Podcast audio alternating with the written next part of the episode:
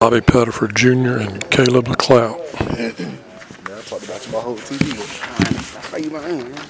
You know what?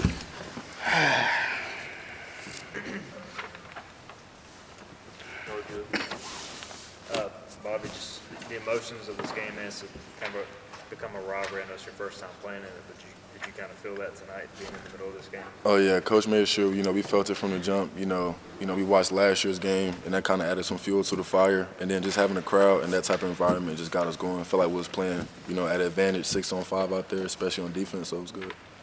You were, uh, you know, pretty fired up towards the end there. Just take us through that, and you know, kind of uh, the emotions of that, and uh, celebrating with your teammates as well.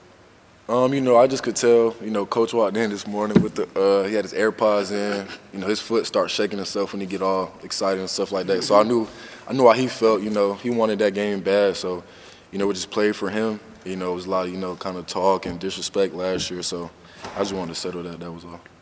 How special was it to hear the crowd chant your name tonight? Uh, that's special. I think that's the second night in a row at home. So you know, I love the crowd. You know, they they crazy. So shouts out to them. You know, they make the opposing team you know feel their energy.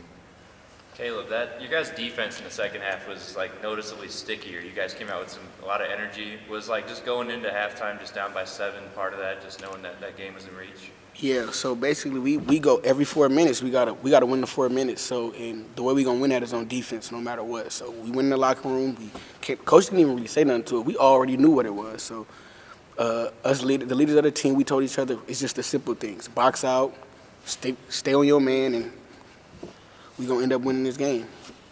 Kalib, you played in that game last year. What do you remember about that, and then what changed tonight?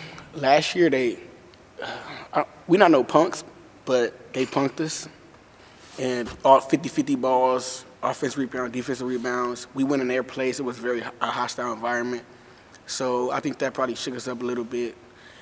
But it was a lot of uh, a lot of this, a lot of talking last year. So we was just waiting for this game. And you see how the outcome came. We didn't do too much talking. We just went out there and handled business. You had a career night tonight. You had great offensive performance. What were you what were you seeing out there? What were they giving you that you kind of Well, I see they they kept going under the ball screen, and I gotta shoot it. You gotta shoot it. Like no matter what, you have to have to respect your game at some point. That makes the offense move when they respect your jumper. So I just in a, actually in the, the halftime I was like probably like one foot four or something like that, and I was really like, damn, I can't get a shot. Like, damn. So one of my managers and my teammates, that one of my quiet teammates told me like, K1, like, keep shooting the ball. Like, come on, bro. And if he's telling me I got to shoot the ball, then I have to keep shooting the ball. So I just stayed confident, and my teammates, they kept, they was there for me. So I just, you see what happened. Bobby, you and you and Kalib play the same position, basically, you know, ball ball dominant kind of guys. So how did that, you know, when you guys are both on the floor so much, how did how did that kind of mesh? Uh, I just think you know, we just we have a few games you know kind of under us now. Me and K1, we battle all practice and guard each other 94 feet. So we just make each other better. And when we get to going together, you see we get hype and start doing our handshake. We know we little, but once K1 get going, he think he's six five, and he start he start barking, and you know we started hitting shots, and our energy was just, you know, just good, and we just like to play off each other. Elaborate on that a little bit. You know, he starts making some big plays. You hit some shots. Brandon came back in, hit some. Sh- I mean, it kind of built off of each other tonight. It felt like. Yep. Uh, actually, I was talking about it earlier. When I was out the game, coach actually tried to, you know, kind of get me back in. I was kind of like, K1 run the show. Let K1 bend, you know, kind of let them do their thing. They start coming back. I'll get in there and help K1. But K1 held his own for a few minutes. I was a little, you know, beat up. Legs was hurting. And, uh, yeah, K1 did his thing. He, he had me even more hyped to come in there and, you know, play hard with him. And, you know, once two little guards get going together, you know, I always say speed kills. So we did our thing. Bobby, coach was kind of talking about how a win like this helps you guys sort of as you're finding your identity.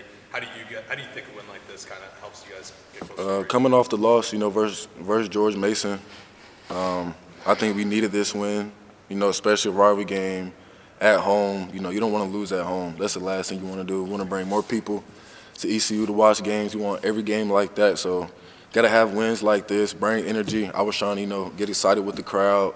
You know, so we can, you know, interact with them. The crowd loves that. Fans love that. You know, so yeah, we just gotta keep playing. I think you know this game we we're kind of finding our identity. We're learning more and more how to fight. We just got to keep building. You had two steals tonight. One of them was kind of like a backhand, one-handed catch. How'd that kind of happen? Did you see something on tape that you knew how he was going to go to the right? Or? Uh, I think just you know being a guard that loves to get downhill and kick out. I just kind of read him, read his eyes, and coach always say hands out, big hands, easy. Always on the bench every possession like this, jumping around, jumping around and stuff like that. So he just reminded me to keep my hands out. You know I got big hands for a little point guard, so it all just helped. Todd Wilmore. Have you and Phillips played against each other before? And No, we haven't. Uh, but I, you know, I know him uh, really well. You know, I was in G-Ville a lot. I'm close friends with Turquavion, so we always, you know, hung out. Uh, Dayron Sharp was around the area, and they came to our Christmas tournament before us. It was kind of like this mutual respect, and uh, you know, kudos to him. He played great as well. You know, back home, so it was fun. All right, appreciate it, guys. Thanks, guys. Thank you. Appreciate it. I got you, Ezra. You know it. I thought you were going to get one in. Yeah, what's up?